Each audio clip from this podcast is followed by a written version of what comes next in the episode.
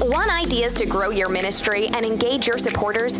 Coming to you from QT4CM.org, this is the Quick Tips for Christian Ministry podcast. And here's your host, David Allen. We have Stan Belyshev with us today. Stan is an entrepreneur and an author and a life coach. He also served as a youth pastor for more than 10 years, and that experience has allowed Stan to understand the hearts and potential of the younger generation and this has set him on a path to disciple the younger generation to influence the nations. Several of you listeners have written in and asked us to talk about how to engage the next generations in ministry work.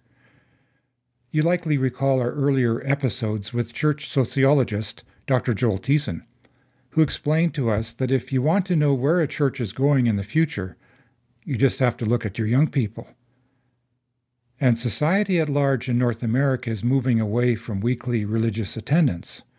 Dr. Thiessen had pointed out that one in two teenagers never attend religious services today. One in two teenagers. And one in three teenagers say they have no religion. Some church leaders are wringing their hands, anguishing and alarmed, and wondering how to deal with the dwindling number of youth in our churches today. Now, Stan, I gather from your book that you say the solution is actually hidden within the generation of elders. And you point out in particular that what is desperately needed are spiritual fathers and spiritual mothers to disciple youth in their churches. We don't necessarily need more youth programs, but we need more authentic, intergenerational engagement. Thank you, Stan, for joining us today and agreeing to outline some of your advice from your book, Generation Gap Raising the Next Generation of Leaders. David, thank you for having me on your program. Let's get right to the point here, Stan. Why are spiritual fathers and mothers needed? And why is there a current absence of them in our local churches? And how did you identify this crisis? Before I begin answering your question, let me just quickly digress and uh, share about my personal background in life and my spiritual journey when I uh, gave my life to the Lord and, and was attending church, uh, and most part I found it obviously boring as a new believer. And when I began to attend youth services, they were also a little boring to me uh, because I didn't see the difference between what was happening in the church and what was happening, you know, within the youth services and youth gatherings. And also there, you know, I sensed a lot of legalism and uh, a lot of religiosity, at least from my perspective, and I, and I felt very disconnected. I felt disconnected that you know everybody was either too righteous for me, you know, things were going well for me, and I was way, way behind. And uh, when uh, the Lord really got a hold of my heart, uh, and I began to pray, and I said, Lord, look, uh, I don't want uh, you know the younger generation to experience what I have experienced and I want them to grow in you. I want them to fall in love with you. And what the Lord put on my heart is to begin to reach out to the younger generation, and that obviously opened up the doors for me to become a youth pastor. And I had the privilege of being a youth pastor for more than 10 years. And throughout those 10 years, I didn't put myself in the position, well, let me share a good message with them. Let me, you know, just tell them another Bible story. I wanted to relate with them, I wanted to connect with them. And by God's grace, He allowed me to do so. And within the last three years, when I was involved in the youth ministry, specifically what the Lord put on my heart was to actually disciple them, to raise young leaders, to truly become that spiritual father to them, to become their role model to them. And uh, I've uh, began to devote much of my time in raising young leaders by gathering together with a group of individuals whom I was uh, personally grooming and raising, teaching them, training them, uh, releasing them uh, on different various assignments, allowing them to grow, allowing them to make mistakes, uh, allowing those whom I thought had the, ability or the calling or the gifting to preach to preach. And I even noticed that there were times when I was only preaching once every four or five weeks uh, at our youth gatherings and our youth services because I wanted them to grow. I wanted them to mature. And of course, I can share many other examples about that from my personal life. But if I may go back to this question uh, that you previously asked, David, was why are spiritual fathers and mothers needed? Well, one of the main reasons is because uh, this current culture is successfully discipling the younger generation and they're, they're doing a very great job. Now, when I when I'm talking about you know this current culture, what am I referring to? Well, there's many factors, but I want to address, I guess, eight primary uh, areas where uh, they're discipling and raising our children and the youth. And these main areas of what I call, you know, they're part of our culture right now. One of them is the social network, the internet. Uh, like never before in the recent years, the whole social network just uh, bloomed, and more and more of the younger generation are spending their time in there. The question is, what is taking place in that social network? Well, absolutely anything and everything. Another area that is currently uh, successful discipling the younger generation is the media. That's movies, uh, TV shows, news networks. I mean, you name it. Uh, uh so what, what, they're showing, on the, especially through these TV reality shows, uh, where they have to blur out certain images, they have to beep certain lines, and whatever before was rated R is right now becoming PG-13, and whatever you know was shown on regular uh, TV programs, which you know had uh, censorship of family, right now it, it, almost looks like it's rated R, and uh, of course that is leaving a major impact and imprint, especially when they have access to all these programs just at a touch of their finger. Another uh, area that's currently discipling the younger generation is sports. Uh, of course, this is kind of very unique. You may think, you know, why sports? You know, sports are good things. Of course, they are. My children play sports. I am for sports. But when you look at more on a professional level, especially if you had a chance to go to like professional stadiums or events, a lot of that is saturated with commercials. Uh, and when you begin to look at these billboard signs, when you're driving on highway, or even throughout the whole stadium, you usually see the popular athlete star with, with like a Budweiser in their hand or some kind of alcoholic beverages. So the whole theme of, of sports, where it's supposed to be, you know, teaching uh, the younger generation, our children, good principles, and they are right now, is just being bombarded through other uh, immoral images and, and uh, things that are sending out the wrong image. And I do remember when I took my son, uh, who plays baseball, for the first time uh, to to a professional uh, stadium. back then, I lived in Massachusetts, and somebody gave us tickets to the New York Mets. Of course, they were free. They're like a hundred dollar tickets each. And when I came to the stadium, I had my uh, eight year old son with me. You know, all around the stadium is big, is all overwhelmed. But when I looked around, you know, I see a bunch of dads and parents with with alcoholic beverages and their children around them. I look around, I see a bunch of billboard signs again with alcoholic beverages. So, in a sense, you're supposedly seeing the game, but at the same time, you're being bombarded with all these wrongful images. In another area that's successful discipling uh, the younger generation is politics. And why politics? Well, of course, through policies and various laws. Just, you know, in recent years, we've seen so much change within politics. The new laws that have been coming out, the, the new uh, regulations, and, and, just things that are been attacking uh, what is supposed to be uh, a, a God type family, uh, marriages, and, and many other moral principles are right now have become immoral. And, and so many things that are just coming out uh, that is just uh, literally forcing us as families and as Christians to to literally stand up for our families and, and really to fight. And where we're noticing that even our rights are literally just being pulled away from us because of these just policies that being coming out another area uh, that's discipling uh, the younger generation is academia that's schools colleges teachers and professors I guess it's not a secret. It's it's in almost you know in many countries, including United States, where uh, a lot of these teachers and professors they're liberal, uh, atheists. Uh, they have their own specific ideology, which is like a religion in its own.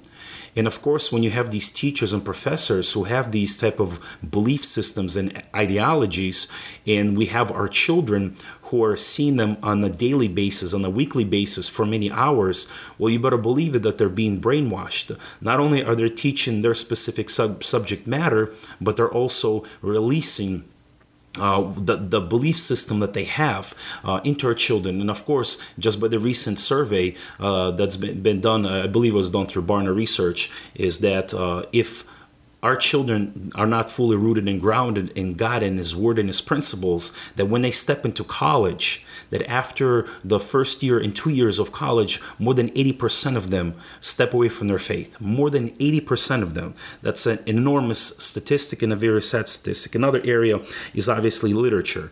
Uh, there's just so much literature that's out there, not only through the media, but even the, that our children, the younger generation, can have access to that has the wrongful message. Even right now, uh, certain schools schools are releasing literature concerning, you know, same-sex marriage. Yes, these are hot topics, uh, important subjects, but they're already entering into our education uh, system.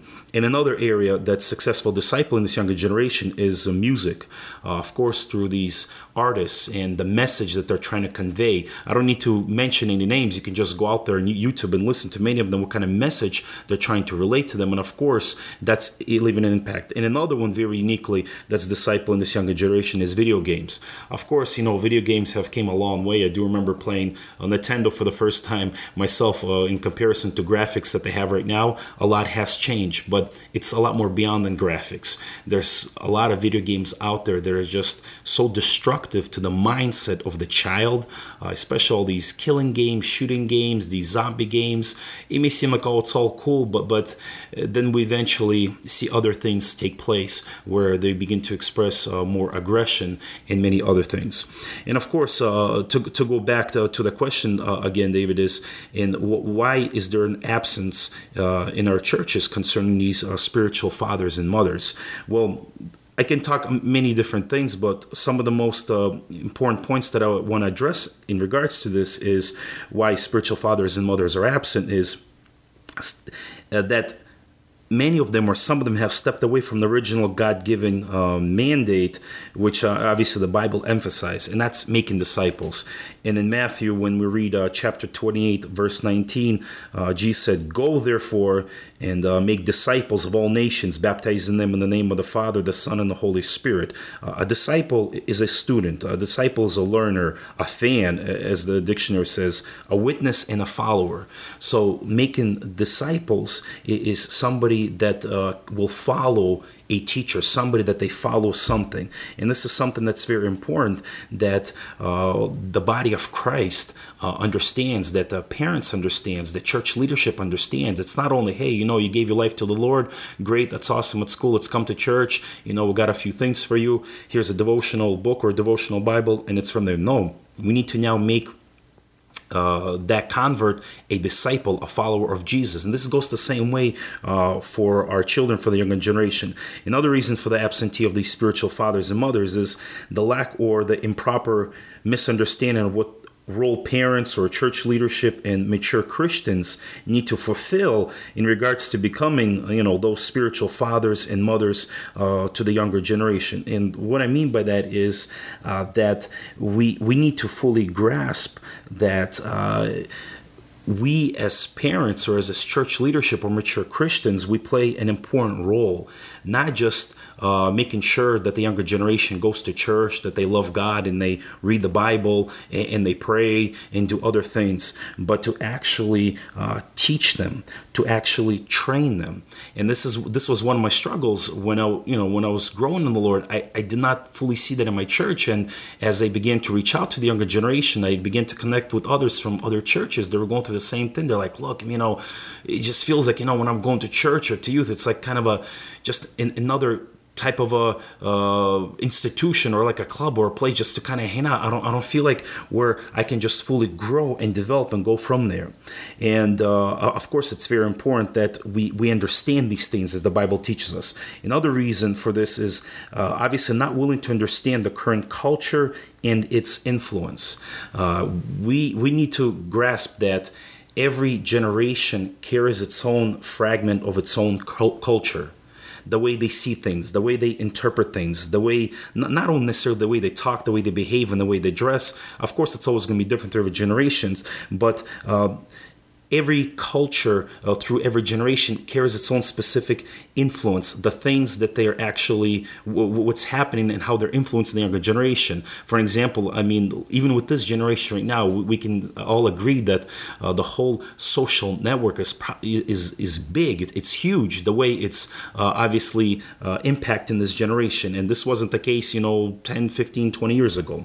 Another thing is that uh, why we don't really see much of this uh, of the spiritual fathers and mothers and others. the fear of being so disconnected with this generation due to lack of rapid shift and growth in knowledge and in the media and the social network of course uh, because there's such a huge explosion in that area you know parents uh, i'm a parent myself and you know church leadership and mature christian they feel like they're disconnected. They're not able to fully connect but that's not the case. They're able to connect. We just need to apply that effort and use the tools and resources. Another reason is not asking the right questions to the right individuals and in this case to the younger generation. Uh, what, what, i mean by that? Uh, in other words we need to stop asking others for their opinions or their suggestions about the needs of our children and the younger generation. And obviously uh, begin to humbly ask the younger generation uh, about what their needs are and what their desires are, not what their wants are.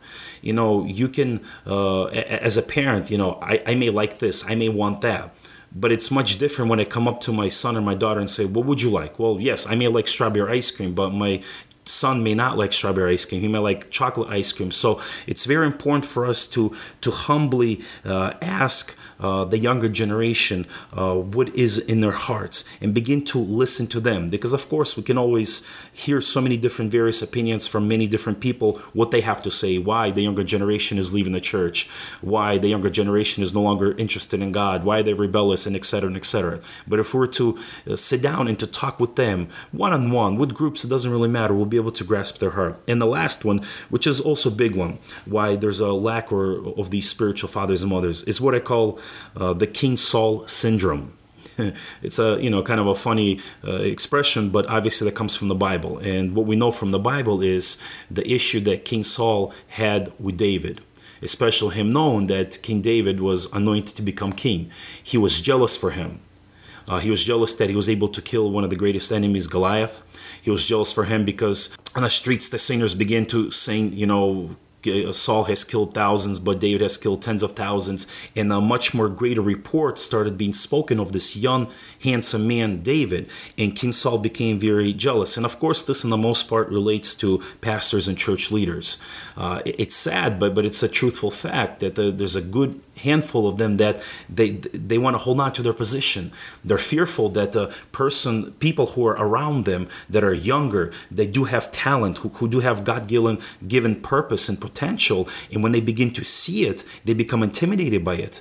And but that's not the case. Uh, no church pastor or church leader should ever be intimidated by anyone else, especially if they're much more younger. They need to learn how to embrace it, and uh, that's very important uh, for us to, to, to, grasp in this area. Hmm. Okay, Stan. So, uh, we in the elder generation really need to move past the barriers of feeling intimidated and to find ways of relating to the younger generations in healthy ways. So, what are some of the fundamental steps that parents and church leadership and mature Christians can do in order to become those role models as spiritual fathers and mothers? Uh, in regards to why are some of the what are some of the fundamental steps that parents or church leadership uh, or mature Christians can do in order to become these spiritual fathers or as I call uh, role models and uh, there's some th- things I would like to share that are possible. I mean, for, for time's sake, there's just so many things. But here are some of these basic fundamentals that uh, we can do as parents, as church leaders, as mature Christians to become these spiritual fa- fathers and mothers. One of them is to be more relational. What do I mean by that? Of course, uh, this younger generation, like, like no other generation, they can tell if you're genuine or or if you're fake. And of course, we see this in the most part, especially through the whole uh, social uh, network evolution that has taken place. Why? Because they're socializing so much. There's so many things that are being posted on social network amongst our friends, so on and so forth. Not that it's all genuine, but but they're very open. This generation is very open like never before. And of course, if they're not sensing that you're you're a very relational person, that you desire a relationship with them, they're gonna say, you know what, I want nothing to do with this person. And they'll even go as far as saying this, I want nothing to do with this church, and I want nothing to do with Christianity, so on and so forth. Uh, another uh, key uh, fundamental is to be more relevant. Uh, what I mean by that is we need to learn how to speak in their current inner language. Uh, what does that mean to speak in their current inner language? In other words, get to know their inner needs. What are their inner e- needs? And begin to ask them, what is God currently speaking into their hearts? This is very, very important. It's like any parent will sit down with their child and say, okay, son or daughter, what's in your heart? What are you going through? Share with me your problems, your school problems, your you know relationship problems, your friendship problems, so on and so forth. And when we're able to sit down and uh, understand what's in our heart, we'll be able to be relevant with them and connect more and more with them. Another way we can uh, uh, become those spiritual role models as a key fundamentalist to begin to understand or to discover this generation's purpose and assignment from God for this time and for this generation. This is very important. Why? Because I believe every generation has a specific assignment. And throughout the whole Bible, we see many situations, even throughout history and Christianity. And one of them is when King David he wanted to build a temple uh, for God, but God's like, no, you're not going to build this temple for me. Your son David is going to, uh, your sorry, um, sorry, your son Solomon, he's gonna, the one that's going to build this temple for me. And of course, only this specific generation will be able to bring the greatest impact and influence into their generation. Why? Because they understand this generation. And I believe that God specifically equips every generation with a specific uh, assignment, with a specific calling, with a specific anointing, and He gives them the tools and resources to do so. Another way is uh, key fundamentalists to help them to discover their God given purpose, identity, and calling. This is very big that uh, we, we need to understand what is their purpose, what is their calling, what is the gifting that they have in their life, not what we want to place on them, but what they have inside of them. Another factor is uh, provide uh, opportunities where they can release and operate in their God given gifts, talents, and potential. And I'm not referring to, well, give an opportunity to be preachers, singers, or missionary work, or some kind of evangelistic outreaches, because that's only a small percentage of the gifts that God has given to His children. There's a lot more gifts that's hidden within our children and the younger generation that they can portray. And we need to begin to discover that. That's one of the purposes and goals of a spiritual father and a mother. Another reason is to raise young leaders. This is another big one. We see throughout the whole Bible young leaders rising up and being very impactful. From David, from Joseph, from Prophet Jeremiah to uh, Samson, to Prophet Samuel, to Mary, who gave birth to, uh, to, to Jesus our Savior, to Timothy, even the 12 disciples. Many of them were young. Just because Hollywood put on some, you know, big beards on them and some heavy makeup doesn't mean they were in their 40s and their 50s. No, they were very young. And of course, the last one uh, suggestion is uh, to have genuine love for this generation. Of course, love can say, well, yeah, we need to love her, but no, no, I'm serious saying to have genuine love for this generation. And through this, why? Because uh, they, they are different. This generation is different and they are rebellious in their own ways, but still, they're human beings and God loves them because they're His also creation. Thank you for your time with us, Stan. These are just some of the things that I wanted to, you know, address and point out to you. That was Stan Belyshev, author of Generation Gap Raising the Next Generation of Leaders. Stan can be reached through his website at www.stanbelyshev.com. You can also get the links to Stan's resources through our show notes at qt4cm.org. Stan's book is available from Amazon. It's called Generation Gap Raising the Next Generation of Leaders. Stan's intent is to challenge every parent, church leader, and mature Christian to become a spiritual father or mother by discipling the younger generation. Stan also sheds light on why there is a gap between the younger and older generation in our local churches and in Christianity, which often results in the younger generation leaving their church and their Christian faith. Stan also developed a leadership training curriculum which focuses on raising and discipling the next generation of godly leaders. We would like to thank the sponsor of this podcast, the Great Commission Foundation. The Great Commission Foundation provides financial management, administrative services to ministries, and handles charity donation receipting and government compliance in both the United States and Canada. Thank you for listening to this episode of the Quick Tips for Christian Ministry podcast. We would value your feedback by taking our one question survey You'll find the link in our show notes at qt4cm.org. Until next time, be encouraged. God is with us. Serve with joy.